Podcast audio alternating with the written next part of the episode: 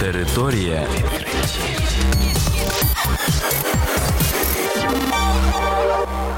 Це програма Територія відкриттів. Кілька слів про новітнє та надзвичайне. І я, ведучий Богдан Нестеренко. Вітаю вас, шановні слухачі.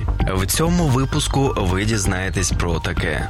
У Тихому океані знайшли затоплений корабель часів Другої світової війни.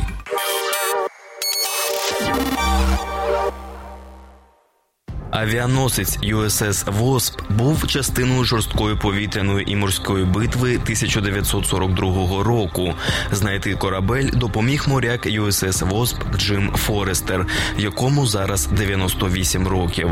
Дослідники глибоководних районів виявили авіаносець USS Восп, який був потоплений в Тихому океані в 1942 році.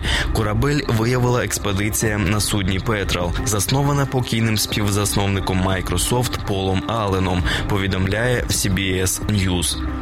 Раптово нас вдарили торпеди. Уявіть, що вас вдарило прямо зараз. Одна з торпед вразила паливні баки, і корабель був пеклом. Я схопив себе за ніс і за причандали і стрибнув в Тихий океан. Розповідає Форестер. USS Wasp був втрачений протягом майже 77 років, але глибоководне дослідницьке судно Petrel прочесало Тихий океан в пошуках давно втрачених військових кораблів, і в січні знайшло знайшло інший авіаносець USS Hornet. Я бачив, де вони знайшли Hornet, і сказав: Добре, поглянь з іншого боку, і ти знайдеш восп, сказав Форестер.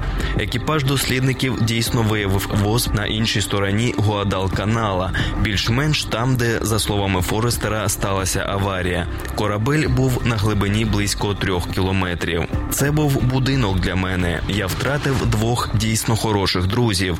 Вони були техніками в авіації авіації і ймовірно були в відсіках, де зберігалися бомби. У них не було шансів, зізнається Форестер.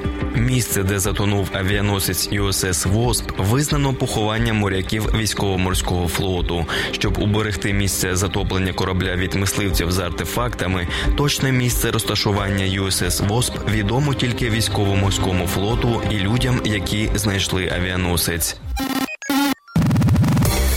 Територія